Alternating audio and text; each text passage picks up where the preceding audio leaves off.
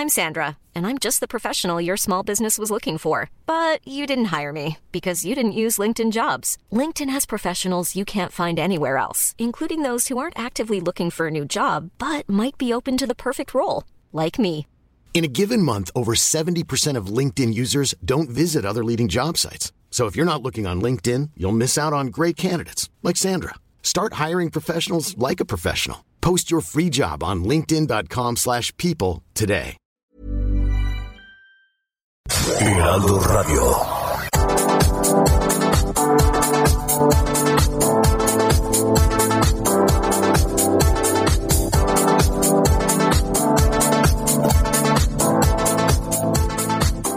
Las noticias. ¿Qué tal? ¿Cómo le va? Buenas tardes. Estás a punto de escuchar Yo soy Javier Alatorre. las noticias con Javier Alatorre. La vamos a pasar muy bien.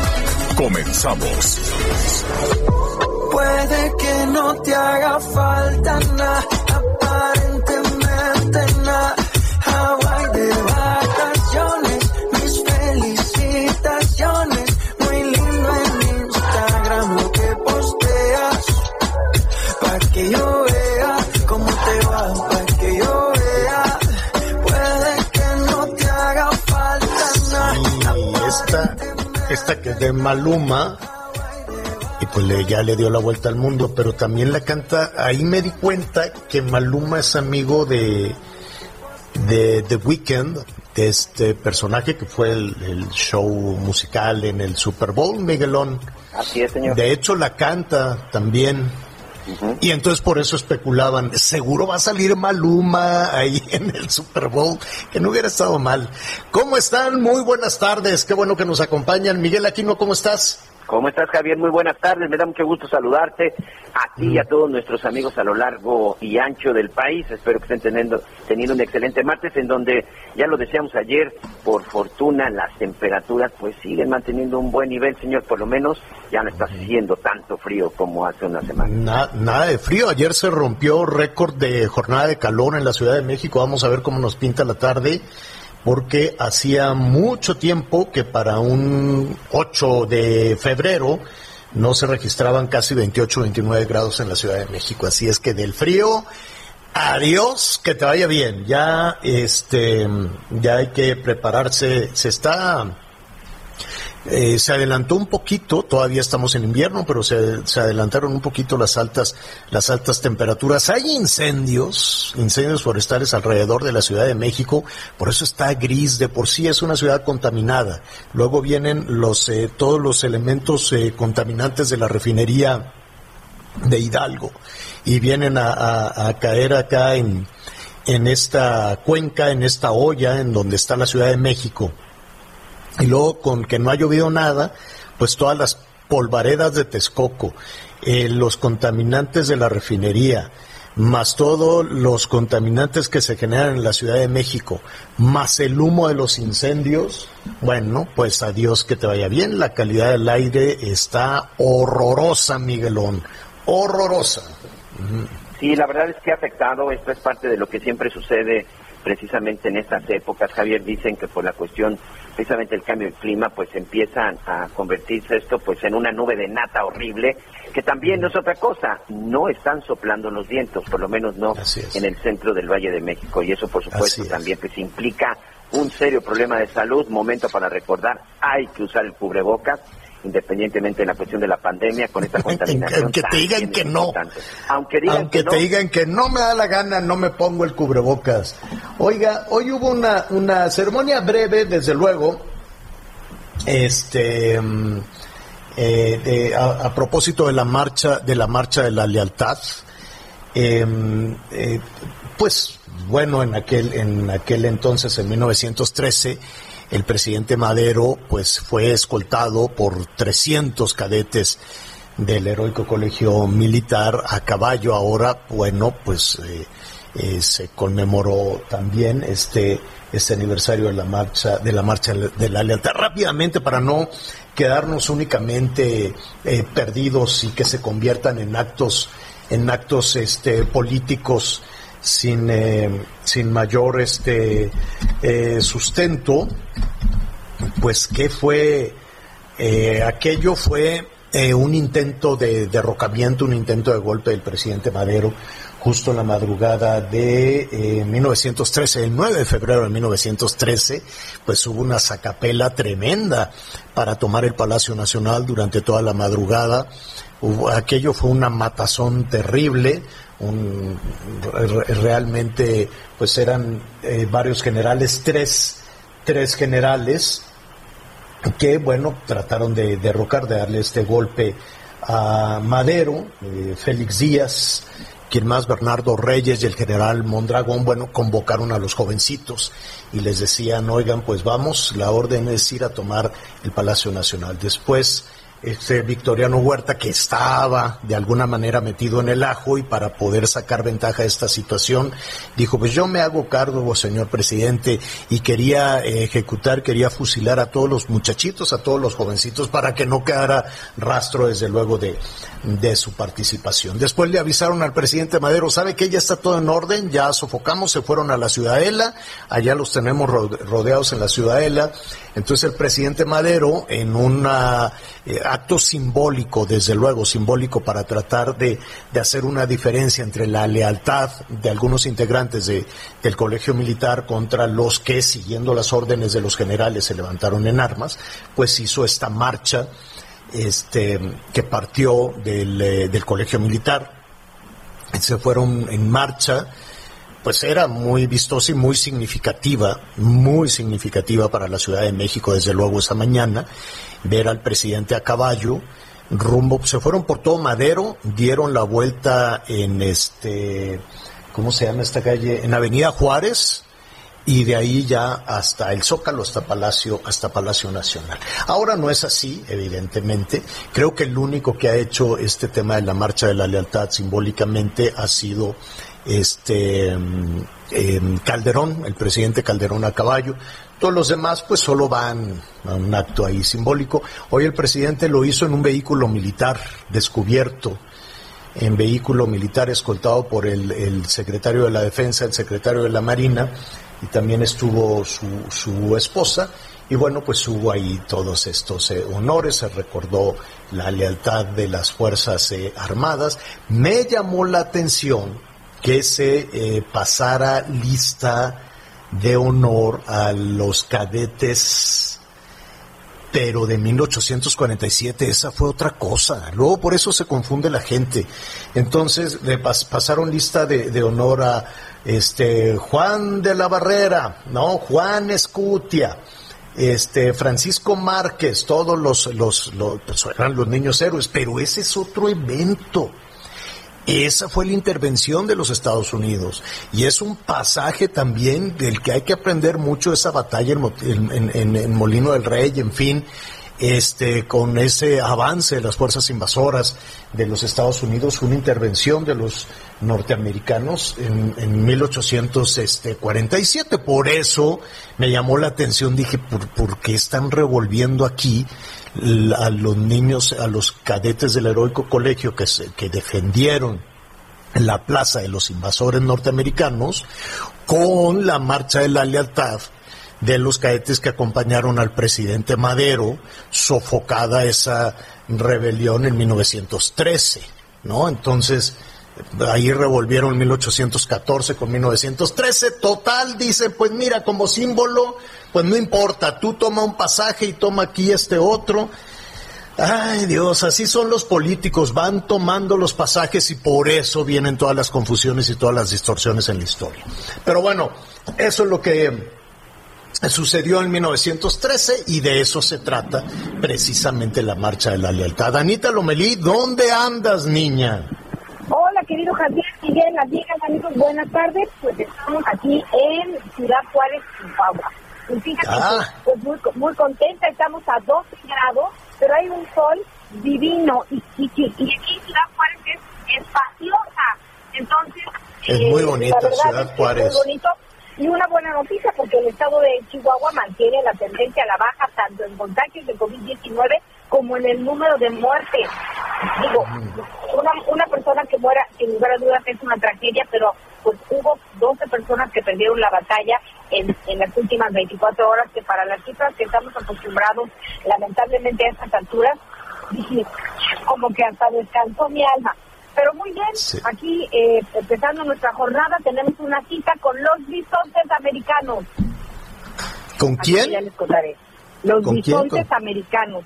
Ah, es cierto, es cierto. Oye, qué imágenes impresionantes y la verdad es que sí, sí es, sí es un asunto que tenemos que cuidar. Ahora que, que realmente todos, todo está eh, puesto eh, toda la atención está puesta en la Ciudad de México, toda la atención está puesta en la mañanera, toda la atención está puesta en, pues, en, los eh, proyectos, en los programas que se ven desde, desde la Ciudad de México. La verdad es que descuidamos muchas cosas de este país. Descuidamos esa riqueza natural, descuidamos eh, precisamente este todo este entorno de la naturaleza, de la naturaleza y es muy importante. Vamos a estar ahí muy, muy, muy, muy pendientes de de estas historias tuyas, Anita. Este, abrígate, todavía está fresquezón, que te den unos burritos de, de, machaca o que te den algo ahí para que aguantes, este, a que termines bien ese reportaje. Con mucho gusto, aquí, aquí estoy, estamos conectados, vamos en la carretera, así que mientras nos escuchen ahí nos vamos platicando. Me parece, me parece muy bien. Oiga, pues este, en un eh, saludos a nuestros amigos allá en eh, Chihuahua, nuestros amigos en Ciudad Juárez, Chihuahua. Gracias, gracias de todo corazón por, por sus comunicaciones y todos sus comentarios. También en Mexicali, en todos los puntos de la frontera, eh, en, nuestros amigos en Sonora, en Sinaloa, en el Bajío, en Nuevo León, en Jalisco, en la Ciudad de México, desde luego Veracruz, en fin, nos gusta siempre estar muy, muy bien conectados. A propósito de Jalisco, en un ratito más vamos a ver qué sucedió con la balacera. Una eh, situación pues un tanto compleja, Miguel, sobre este, esta, eh, pues, pues, fue un levantón, fue un secuestro. No ha quedado muy claro todavía, pero a ver, es un desafío abierto, es un desafío abierto llegar a una este, zona comercial, entrar a un restaurante y levantar a una persona de esa manera, ¿no? Sí, por supuesto, que también eh, no es la primera vez que ocurre algo parecido en Zapopan. Eh, recordarle a todos nuestros amigos que si hay un lugar en el estado de Jalisco en donde se han dado estos enfrentamientos en plazas a plena luz del día e incluso en una de las zonas residenciales más exclusivas del estado de Jalisco, que por cierto se encuentran en la zona de Zapopan, pues ha sido precisamente en este en esta zona del estado de Jalisco. El día de ayer, sin duda, fueron sorprendidos, además, en una de las plazas comerciales más concurridas, aunque ahorita se supone que todo está muy restringido por la cuestión de la pandemia, pero era un lugar en donde incluso la gente que fue atacada estaba en espera de poder ingresar a un restaurante. Aparentemente no se llevó a cabo ese secuestro levantón, es un asunto aparentemente entre grupos de bandas criminales, pero hay unas imágenes que en unos minutos les estaremos presentando eh, a través de las redes sociales, el streaming Javier, y vamos a platicar también con nuestra corresponsal, porque hay una imagen sorprendente de cómo los propios gatilleros levantan el cuerpo de uno de sus compañeros y posteriormente lo llevan y lo abandonan en un hospital en donde minutos después pierde la vida. Pero sí, impresionante lo que sucedió, insistimos, Jalisco, muy independientemente de lo que digan, está en este momento en una de las situaciones más complicadas en materia de seguridad. Apenas ocurrió en la zona de Puerto Vallarta el, asesinato del exgobernador Aristóteles Sandoval, en donde por cierto todavía pues no hay claridad de quiénes son los responsables. Bueno, ya lo sabe, eh, en la segunda parte del programa, en streaming, ahí le vamos a, vamos a retomar también el tema que estamos agotando en este momento. Recuerde, Javier Alatorre MX, Javier Alatorre MX es el Facebook y javieralatorre.com es el sitio donde lo invitamos a, a que se sume con nosotros en un, en un rato más, a la una tiempo del centro. ¿Qué está pasando? ¿Cuáles son lo, qué, qué se ha revelado de toda esta situación? Me da mucho gusto saludar a Mayeli Mariscal, nuestra compañera allá en Jalisco. Mayeli, ¿cómo estás? Hola, ¿qué tal? Muy buenas tardes. Eh, buenas tardes a todo el auditorio. Pues eh, sobre este hecho en donde se confirma que sí eh, sustrajeron o privaron de la libertad a una persona, el día de ayer la Fiscalía del Estado eh, así lo confirmó, sin embargo, no dio a conocer la identidad de esta persona, en donde participaron entre 10 y 15 eh, elementos armados eh, con chalecos tácticos, incluso armas cortas y armas largas, de 9 milímetros, 223, y se encontraron más de 100 casquillos en el lugar. Hasta estos momentos lo que ha confirmado el fiscal Gerardo Octavio Solís Gómez es que eh, se trató, eh, pues sí, de un grupo del crimen organizado, sin tampoco darle algún nombre a este grupo, y eh, pues incluso en las redes sociales corrió la versión de que pudiera estar relacionado este secuestro con el caso del que se investiga del crimen del exmandatario Jorge Aristóteles Sandoval ocurrido el pasado 18 de diciembre en Puerto Vallarta, y vamos a escuchar a Gerardo Octavio Solís Gómez que comenta justamente sobre esa posible relación de este secuestro. No tiene en este momento una relación directa con algún otro, sin embargo, desde luego son grupos delincuenciales que actúan en diferentes puntos de la ciudad y bajo parámetros eh, preestablecidos, entonces eh, seguramente pudieran tener eh, relación con algunos eventos anteriores. en relación a esto, circulaba en redes sociales que podría tener una relación directa con el homicidio del exgobernador que estamos investigando en la ciudad de Puerto Vallarta. Eh, de entrada no hay una vinculación directa en este momento y si en un momento dado eh, surgiera algún vínculo entre ambas carpetas, los equipos de trabajo eh, de, inmediato se integrarían para llevar a cabo las pesquisas, las investigaciones, más bien eh, las investigaciones eh, de manera coordinada. No hay en este momento alguna relación con, con otro evento, sin embargo consideramos que por tratarse de grupos de crimen organizado seguramente va a haber relación con algún otro más adelante. Y bueno, compartirles también que a lo largo de la noche se realizaron eh, pues diversos operativos en la zona metropolitana, en la zona de Avenida Guadalupe, también en la estancia, de acuerdo eh, con las redes sociales, estuvieron difundiendo también los puntos en donde estuvieron elementos tanto de la Guardia Nacional, de la Fiscalía, de la Policía Estatal, justamente para dar eh, con el paradero de algunos de los responsables, en donde, pues repito, participaron más de 10 a 15 personas en este operativo para secuestrar a un hombre y eh, comentar también que hoy por la mañana ya fue dado de alta una de las tres personas lesionadas en esta balacera. Se trata de uno de los meseros, quien resultó eh, pues con lesiones de leves eh, por las esquirlas justamente de este intercambio de balazos. Y también hace unos momentos se, se está confirmando también que se encontró abandonado uno de los cuatro vehículos que se usaron durante este ataque. Así es que pues así está eh, hasta estos momentos la información y por supuesto estaremos al pendiente, Javier. Muy bien, Mayeli. Eh, veremos, vamos iniciando, veremos qué es lo que sucede en el transcurso del programa. Por lo pronto te agradecemos. Excelente tarde para todos. Gracias, gracias. Es nuestra compañera Mayeli Mariscal. Eh, Miguel, Mayeli utilizó el término intercambio, intercambio de balazos. Es correcto. Eh, esto quiere decir que la persona que levantaron iba armada o acompañada de personas armadas. Así es, llevaba un grupo también de, seguridad, lo que te comentaba Javier, en realidad se trata de un enfrentamiento entre grupos del crimen organizado. Este enfrentamiento se da precisamente en el, en el, en el área de recepción de un restaurante en donde el objetivo de estos sujetos, que llegaron a menos en tres vehículos, pues se encontraba en espera de poder ingresar a un restaurante. Sin embargo, pues tenía un equipo de seguridad, no se trata de, vaya, no se ha eh, tratado de un asunto que no sean dos grupos del crimen organizado. Es un enfrentamiento entre bandas rivales en la zona de Zapopan.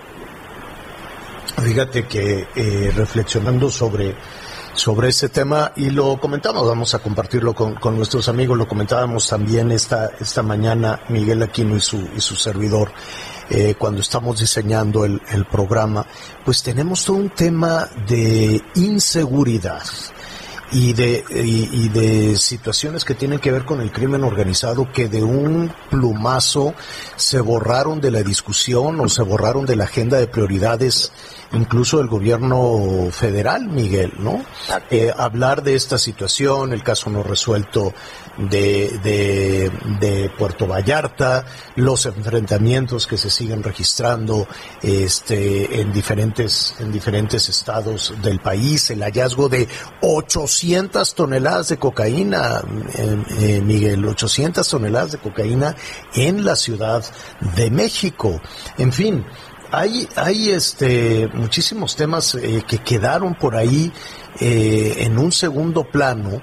Eh, y que no, y, y, como ese podríamos empezar a hablar aquí de la situación del campo y podríamos hablar también no solo de inseguridad, sino del abastecimiento de medicamentos, del sistema de la atención, ya nadie se puede enfermar de otra cosa que no sea el COVID, eh, toda la inseguridad en las carreteras, todas las inversiones que por alguna u otra razón pues ya se han desviado o se han en, detenido.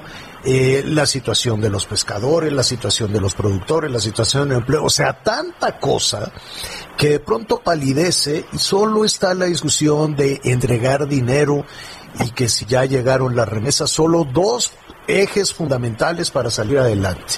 Y en medio de toda esa situación, de la agenda de prioridades, yo creo que son temas que se tienen que ventilar y se tienen que discutir. Y se quiere poner por encima de todo eso, regular las redes sociales. Yo sé que es importante. Yo sé que es atractivo y que es sexy porque pues hay muchas personas, sobre todo en los centros urbanos importantes, que pues chateamos y vamos y, revisamos. Pero a ver, yo le preguntaría a nuestros amigos en todo el país, ¿usted le dedicaría en, en, la, en el orden de prioridades. Atención a, digo, yo entiendo el senador Monreal que está muy preocupado porque sea el Estado el que controle, el Estado el que censure y que no censure la iniciativa privada. Es un asunto muy complicado que hoy se empieza a discutir en un Parlamento abierto. No debería ese Parlamento abierto estar discutiendo cómo garantizar la seguridad. ¿No debería ese Parlamento abierto estar discutiendo cómo recuperar el empleo? ¿Cómo lograr que las personas tengan un, eh, acceso a medicinas o a las vacunas? Simplemente a las vacunas. No, no, no sé, yo sé que todos son temas importantes, pero me llama la atención que domine la discusión sobre regular el, eh, a, las redes, a las redes sociales, así como China. Creo que China, Corea del Norte y México serían los únicos eh, censurando desde el Estado. Dicen, pues si lo va, de que lo censure una empresa privada, que lo censure el Estado, que lo censure el Estado. Es una empresa transnacional, en fin, esa es otra discusión que ya vamos a tomar, pero eh, lo digo a, a título personal, me llama poderosamente la atención que teniendo esas emergencias, en la misma educación, Miguel, Ya se olvidó el tema de la educación. No hay secretaria de, de educación formal.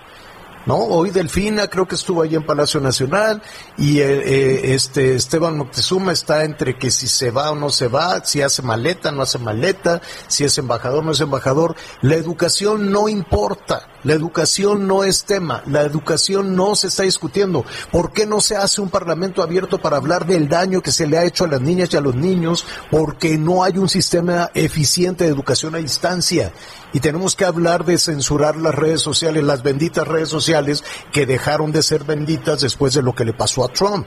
Y todo se, re, se, se dirige de nueva cuenta a la cuestión electoral. Y fíjate, Javier, que en esta parte eh, eh, que tú bien comentas, pero sí quisiera resaltarlo y sobre todo reafirmarlo. Por supuesto que es muy importante esta parte de la educación, pero lo que está pasando con nuestros niños, lo que está pasando con nuestros jóvenes en, este encierro, en donde eh, yo he platicado con algunos este, jóvenes, hijos de, eh, de algunos amigos, por supuesto amigos de mis hijas, en verdad, los chavos la están pasando muy mal con este encierro aquí muchas veces hemos dicho, en los parques, en las plazas, están los chavos, ¿por qué no se les está permitiendo regresar? El daño emocional que están recibiendo los jóvenes es muy importante y eso en verdad es algo que vamos a lamentar por muchos años.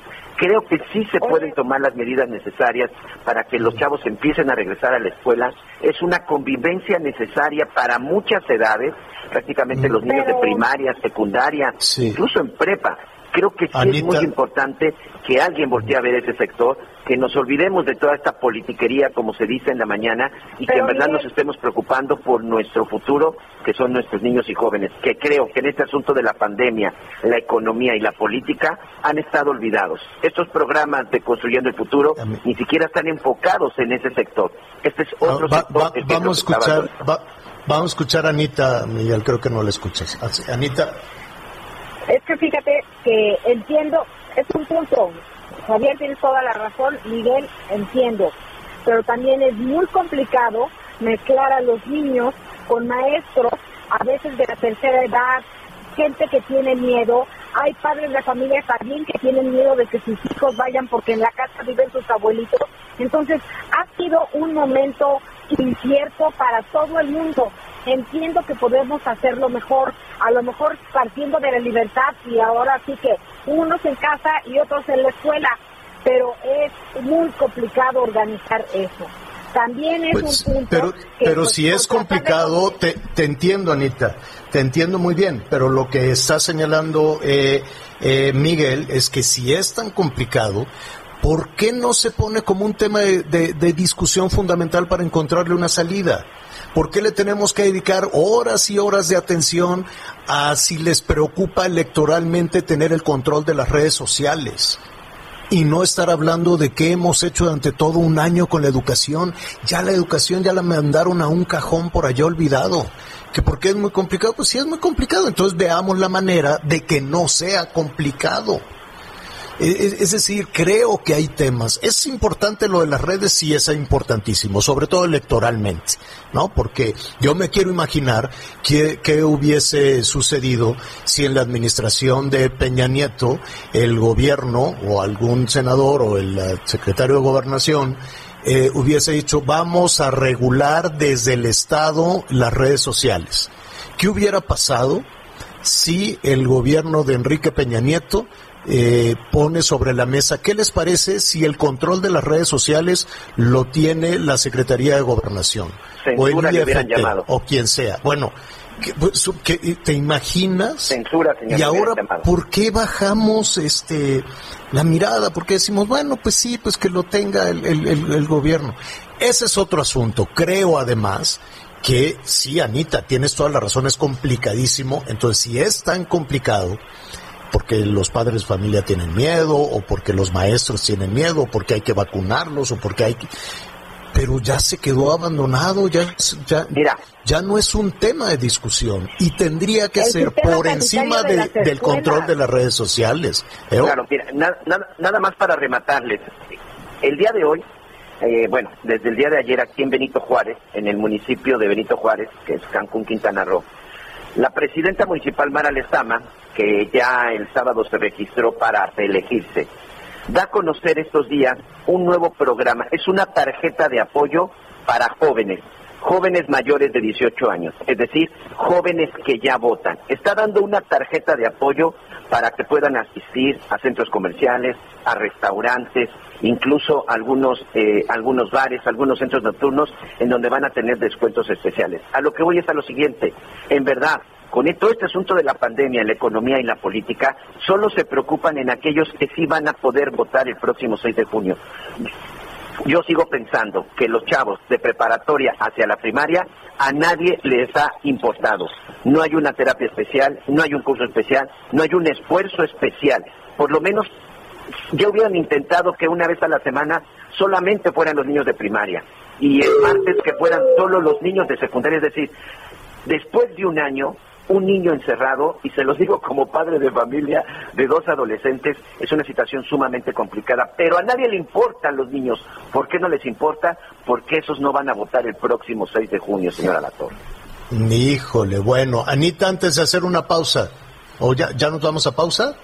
Bueno, va- va- vamos a hacer una pausa. Anita Lomelí está en el norte, Miguel Aquino está en el sureste y su servidor lo saluda desde el centro del país en la Ciudad de México. Hacemos una pausa, volvemos.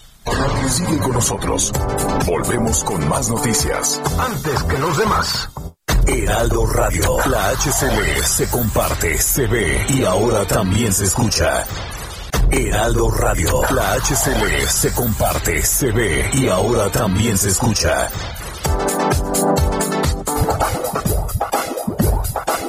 Todavía hay más información. Continuamos. Las noticias en resumen.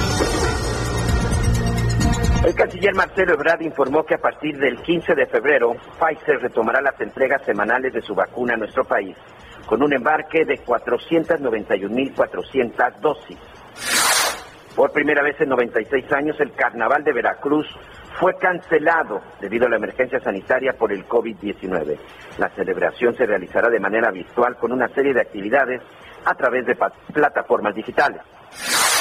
El Tribunal Colegiado en Yucatán confirmó la suspensión provisional de nuevas obras del Tren Maya en el Estado, en un fallo que favorece a grupos originarios que se oponen a este megaproyecto. Y hoy el dólar se compra en 19 pesos con 77 centavos y se vende en 20 con 28 centavos. El reporte carretero. Muy bien, muchas gracias. Vámonos rápidamente hasta el estado de Veracruz, donde tenemos cierre parcial a la circulación por un accidente en donde se ve involucrado un camión de carga. Este es en el kilómetro 233 de la carretera que va de la zona de Puebla a Córdoba, eso en dirección a la capital poblana. Y en Morelos también se está reactivando la circulación después de un accidente en el kilómetro cero prácticamente de la autopista en la zona conocida como La Pera hacia Cuautla. Y finalmente nuestros amigos en el Estado de México tenemos cierre parcial a la circulación por un accidente en el kilómetro 13 de la autopista México-Ecatepec, exactamente en el entronque con Tizayuca. Manejar con precaución, por favor.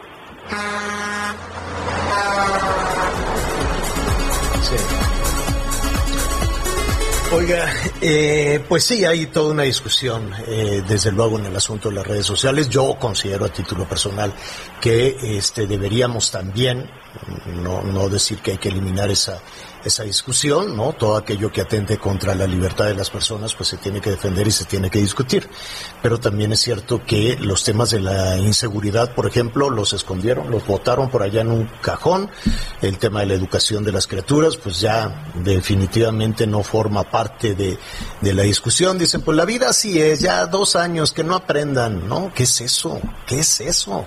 El tema también de la calidad del empleo, del tema, de, de, de, de todo lo que está pasando es decir, hay una, una serie de temas que se ahogan ante la discusión política, ante la discusión electoral y ante pues todo este tipo de, de, situaciones. ¿Cómo empezó todo esto? Que por cierto, hoy arrancó ya el... Eh, el juicio político va a ser muy largo, son muchísimas horas de discusión en el Congreso de los Estados Unidos para tratar de llevar a juicio al, eh, al expresidente eh, Donald, eh, Donald Trump.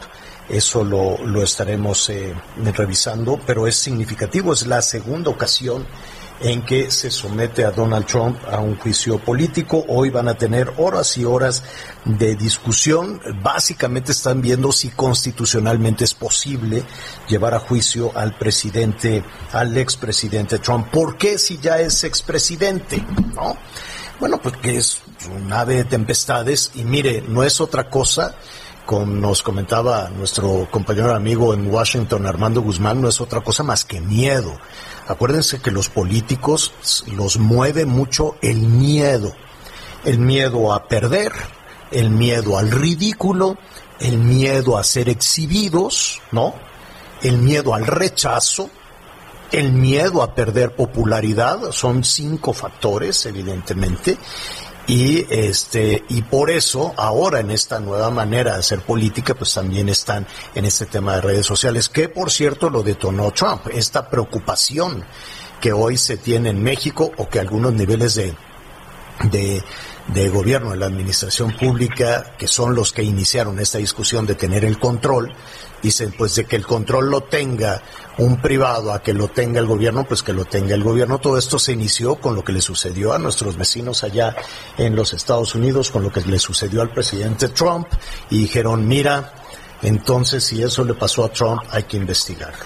Yo eh, pregunto, ¿no? Primero, en el orden de prioridades, estos parlamentos abiertos que se están dedicando a la regulación de las redes sociales, podría dedicarse también a otros temas de manera simultánea. Pero bueno, hoy nos vamos a ocupar de qué es esta iniciativa del senador Monreal o del mismo presidente. Acuérdese que las decisiones del senador Monreal pues salen de Palacio Nacional, ¿no? De estos desayunos y ahí va tomando nota, ahí se ve las imágenes con el cuadernito, va tomando nota y luego ya sale la iniciativa por el legislativo. ¿De qué se trata? ¿Qué alcances tiene? ¿Por qué habrá que regular las redes, eh, las redes sociales? Eh, le agradezco muchísimo a Jorge Bravo Él es el presidente de la Asociación Mexicana de Derecho a la Información. Jorge, ¿cómo estás? Qué gusto saludarte. Javier, un gusto enorme estar contigo, con tu auditorio. Muy buenas tardes. Gracias, Jorge. Bueno, pues ya está en primer orden de discusión o de agenda de prioridades vamos a hacer un lado si es eh, necesariamente urgente la regulación de las redes sobre eh, la avalancha de problemas que tenemos encima. Pero es otro tema, ya está sobre la mesa, ya habrá un parlamento abierto. Pero antes de, avanzar, ¿de qué se trata? ¿Cuál, cuál, ¿Cuáles serían los alcances o la intención de regular las redes sociales? Bueno, quisiera empezar con un comentario que tú hiciste un poquito antes. ¿Qué lo detona? Lo detona esa situación extraordinaria de Donald Trump, que emitió eh, mensajes donde llamaba a la rebelión, ha difundido eh, falsedades en sus redes sociales el mismo día que se dictaminaba la elección. Eso ha provocado también, como tú bien decías, que varios gobiernos en el mundo, pues en un entorno autoritario, busquen regular las redes sociales. Es pasar, en efecto, del control privado de plataformas privadas para el debate público a un control político. Y de eso se trata esta iniciativa del senador Monreal, que no es la primera vez que le preocupa o que le interesa regular Internet, las tecnologías y las telecomunicaciones. Y lo que está proponiendo, eh, en muy pocas palabras, es regular las redes sociales, la libertad de expresión y para eso crea un procedimiento que cuando nos retiren contenido, nos suspendan la cuenta o la cancelen definitivamente, si no nos hace caso la plataforma, entonces vamos a acudir al Instituto Federal de Telecomunicaciones.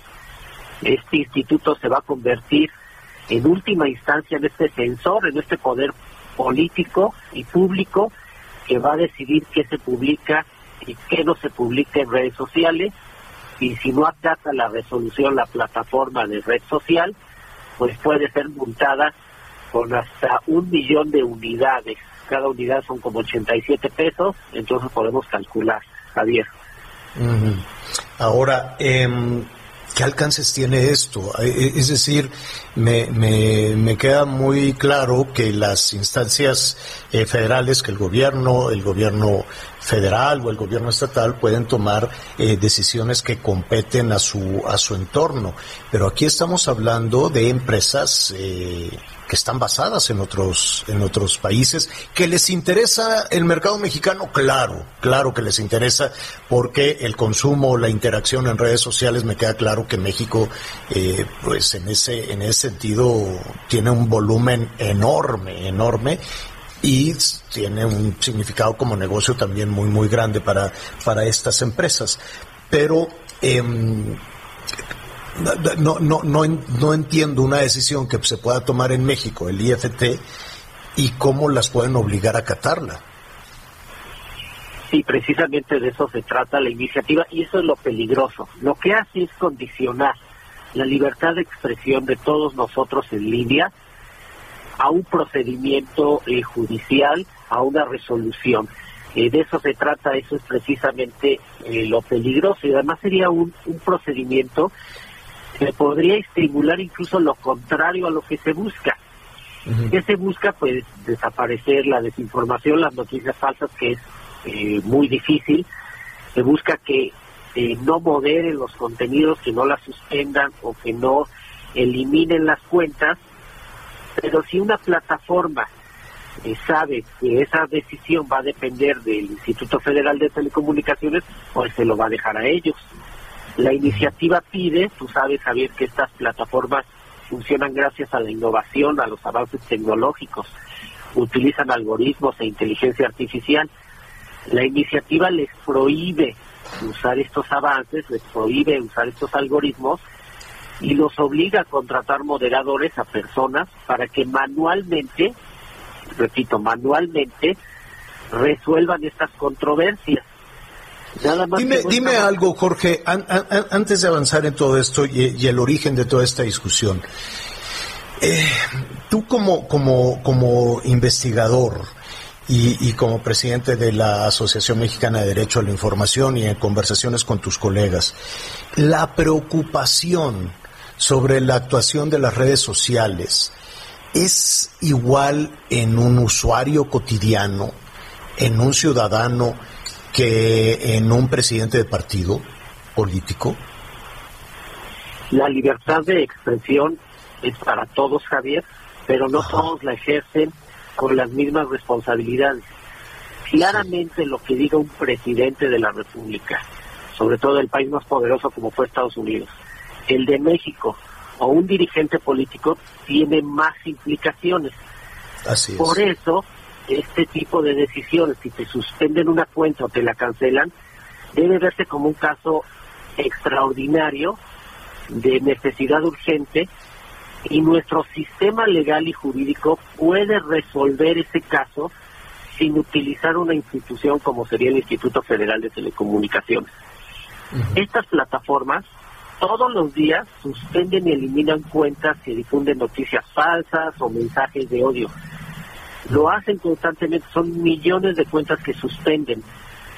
Pero lo que se ve en esta iniciativa es una represalia, una represalia política contra las redes sociales que sí, de forma discrecional, suspendieron y, cancelaron la cuenta del presidente Trump. Hay una implicación política y menos un derecho por defender la libertad de expresión. Eh, a ver, en toda esta, en toda esta discusión eh, hay, hay muchísimo. Yo, Jorge, me gustaría y, te pediríamos que nos ayudaras a, ir paso a paso, eh, sobre todo viendo cómo opera, por ejemplo, el gobierno federal, eh, cómo opera la oposición, cómo opera un ciudadano común, un ciudadano en la calle, quién utiliza de qué manera, ¿no? Hay al- algunos sectores de la población que lo único que hacen es socializar, otros se informan, es una herramienta de información muy eficaz, muy, muy buena, y otros tienen esta preocupación electoral, ¿no? Y parece ya lugar común de que las benditas redes sociales dejaron de ser benditas y hay grandes eh, acusaciones, hay robots, todos de alguna u otra manera hemos sido víctima también de los eh, robots, hay que tener cabeza fría para detectar cuando, cuando se trata también de eso. Es decir, en un mar tan complicado, esta iniciativa de Monreal, ¿hacia dónde va? Es decir, a cancelar los robots, a censurar, a tener el control. ¿Realmente un Estado puede tener el control de las opiniones en redes sociales? Un Estado, un gobierno no debe tener el control sobre las opiniones. Y muy interesante cómo lo planteas, porque es cierto, hay un contexto electoral. En este momento en México que se presenta la iniciativa, en su momento con Trump, que estaba en plena elección, de hecho la perdió unos días antes, en Europa cuando se ha querido regular también es en un contexto electoral, porque en efecto, eh, habemos personas que compartimos y usamos la red social para informarnos o entretenernos, pero los políticos las usan para sus propias estrategias político-electorales. Lo que le critican a un adversario es posible que también lo hagan ellos mismos. Y ese sí es un contexto. Lo que busca esta iniciativa del senador Monreal es proteger a los políticos, a los gobernantes, para que las plataformas no le suspendan sus cuentas ¿Pero a, a los de Morena o a todos? a todos.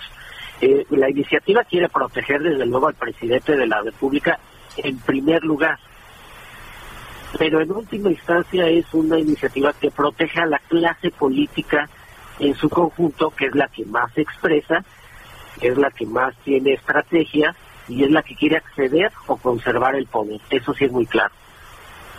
Ya. Jorge, pues eh, esto de alguna manera apenas comienza. ¿Van a participar ustedes en este Parlamento, en esta convocatoria del senador Monreal?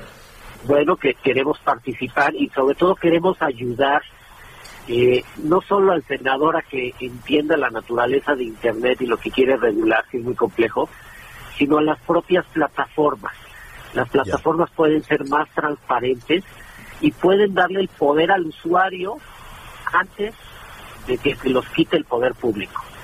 Así es, definitivamente. Bueno, esa es una, sería una, una meta fundamental de algo tan cambiante, de algo eh, que, que, ha alcanzado unas dimensiones este, enormes que han sorprendido incluso a sus propios, a sus propios creadores. Entonces, yo me imagino, Jorge, a reserva de, de una siguiente conversación, que cuando se logre y se avance en las discusiones, si avanza o no la regulación, yo me imagino que así será, porque es más una voluntad de carácter político y electoral, este, y la naturaleza del medio va a cambiar. No espera, va a un ritmo vertiginoso, absolutamente distinto a las aspiraciones políticas que pueda haber en cada país, ¿no? Pues exactamente, esto, esto es muy rápido y los actores políticos tendrían que empezar si, pensar si quieren eh, discutir esto con las otras plataformas o que sean instituciones, quizá con fines políticos, los que decidan qué podemos compartir o no en Internet. Claro, la sociedad, la tecnología y las eh, redes se pueden transformar a una velocidad mucho más grande que los propios políticos. Entonces sería una regulación que pues que quedaría ahí absolutamente rebasada, me imagino, no lo sé. Ya, ya veremos entonces los alcances. Por lo pronto, Jorge, te agradecemos esta primera conversación. Ojalá, ojalá nos ayudes a entender un poco la ruta que se está siguiendo, ¿no? Claro que sí, Javier. Como siempre, un gusto y lo que pueda colaborar con tus audiencias. Gracias. Es Jorge Bravo, presidente de la Asociación Mexicana de Derecho a la Información. Hacemos una pausa y volvemos. Sigue con nosotros. Volvemos con más noticias. Antes que los demás. Heraldo Radio. Heraldo Radio.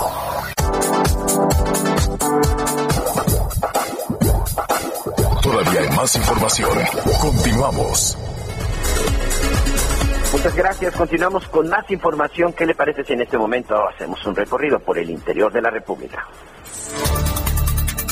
En el pronóstico del clima, hoy prevalecerá ambiente caluroso en el occidente, centro y oriente de México, con temperaturas máximas de 40 a 45 grados en Guerrero y Michoacán y de 35 a 40 grados en Campeche, Chiapas, Colima, Estado de México, Jalisco, Morelos, Nayarit y Oaxaca. Por otro lado, un canal de baja presión extendido sobre el sureste del país, incluida la península de Yucatán, propiciará intervalos de chubascos acompañados de descargas eléctricas y rachas fuertes de viento en Chiapas, Oaxaca, Puebla, Quintana Roo y Veracruz, informó Liz Carmona. Una ciudadana argentina fue golpeada y atacada sexualmente por dos individuos que ingresaron a su domicilio en un fraccionamiento de Playa del Carmen. La mujer fue trasladada a un hospital para su atención médica, en tanto la Fiscalía General del Estado inició una carpeta de investigación para dar con los responsables de este hecho. Reportó desde Quintana Roo Ángel del Ángel Baeza. La esposa del exdirector de Petróleos Mexicanos, Emilio Lozoya Austin, tiene una nueva acusación por defraudación fiscal de más de 900 mil pesos cometida en 2013. La señora Mariel Helen Ex, de acuerdo con la Fiscalía General de la República, no presentó sus declaraciones ante el Servicio de Administración Tributaria. Ese año percibió 3.184.200 pesos que llegaron a sus cuentas.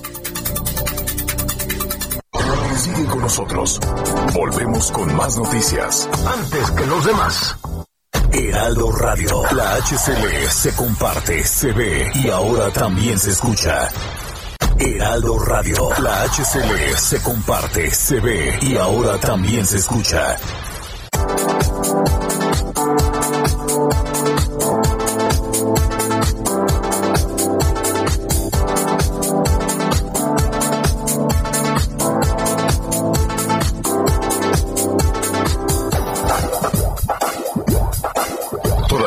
Información. Continuamos. Oiga, pues eh, hay información en desarrollo, continúa toda la, discusión para el eh, impeachment, el, la- el juicio político hacia el presidente Donald Trump, a expresidente. Em, ya no es presidente, desde luego, y usted dirá, bueno, pues si ya no es presidente, está jugando golf allá en la Florida, ¿por qué?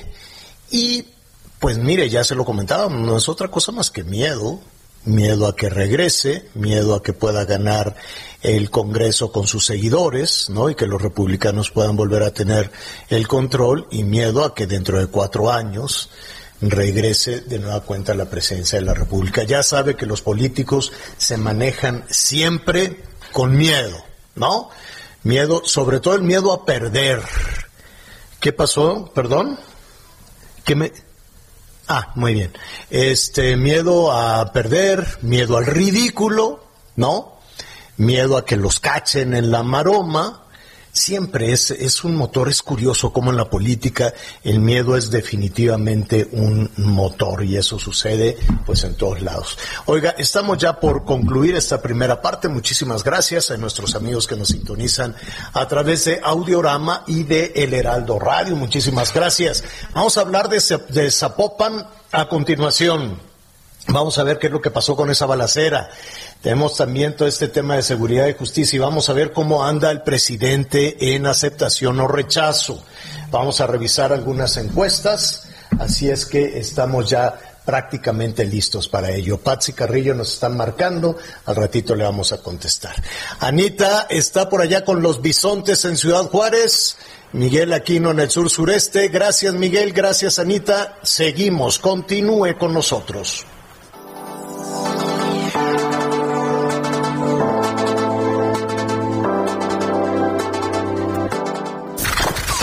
Gracias por acompañarnos en Las Noticias con Javier La Torre. Ahora sí ya estás muy bien informado. Heraldo Radio. When you make decisions for your company, you look for the no-brainers. And if you have a lot of mailing to do, stamps.com is the ultimate no-brainer. It streamlines your processes to make your business more efficient, which makes you less busy. Mail checks, invoices, legal documents, and everything you need to keep your business running with Stamps.com. Seamlessly connect with every major marketplace and shopping cart. Schedule package pickups and see your cheapest and fastest shipping options from different carriers. With rates up to 89% off USPS and UPS rates. And with the Stamps.com mobile app, you can take care of mailing and shipping wherever you are. Make the same no-brainer decision as over 1 million other businesses with stamps.com. Sign up with code program for a 4-week trial plus free postage and a free digital scale. No long-term commitments or contracts. That's stamps.com. Code program.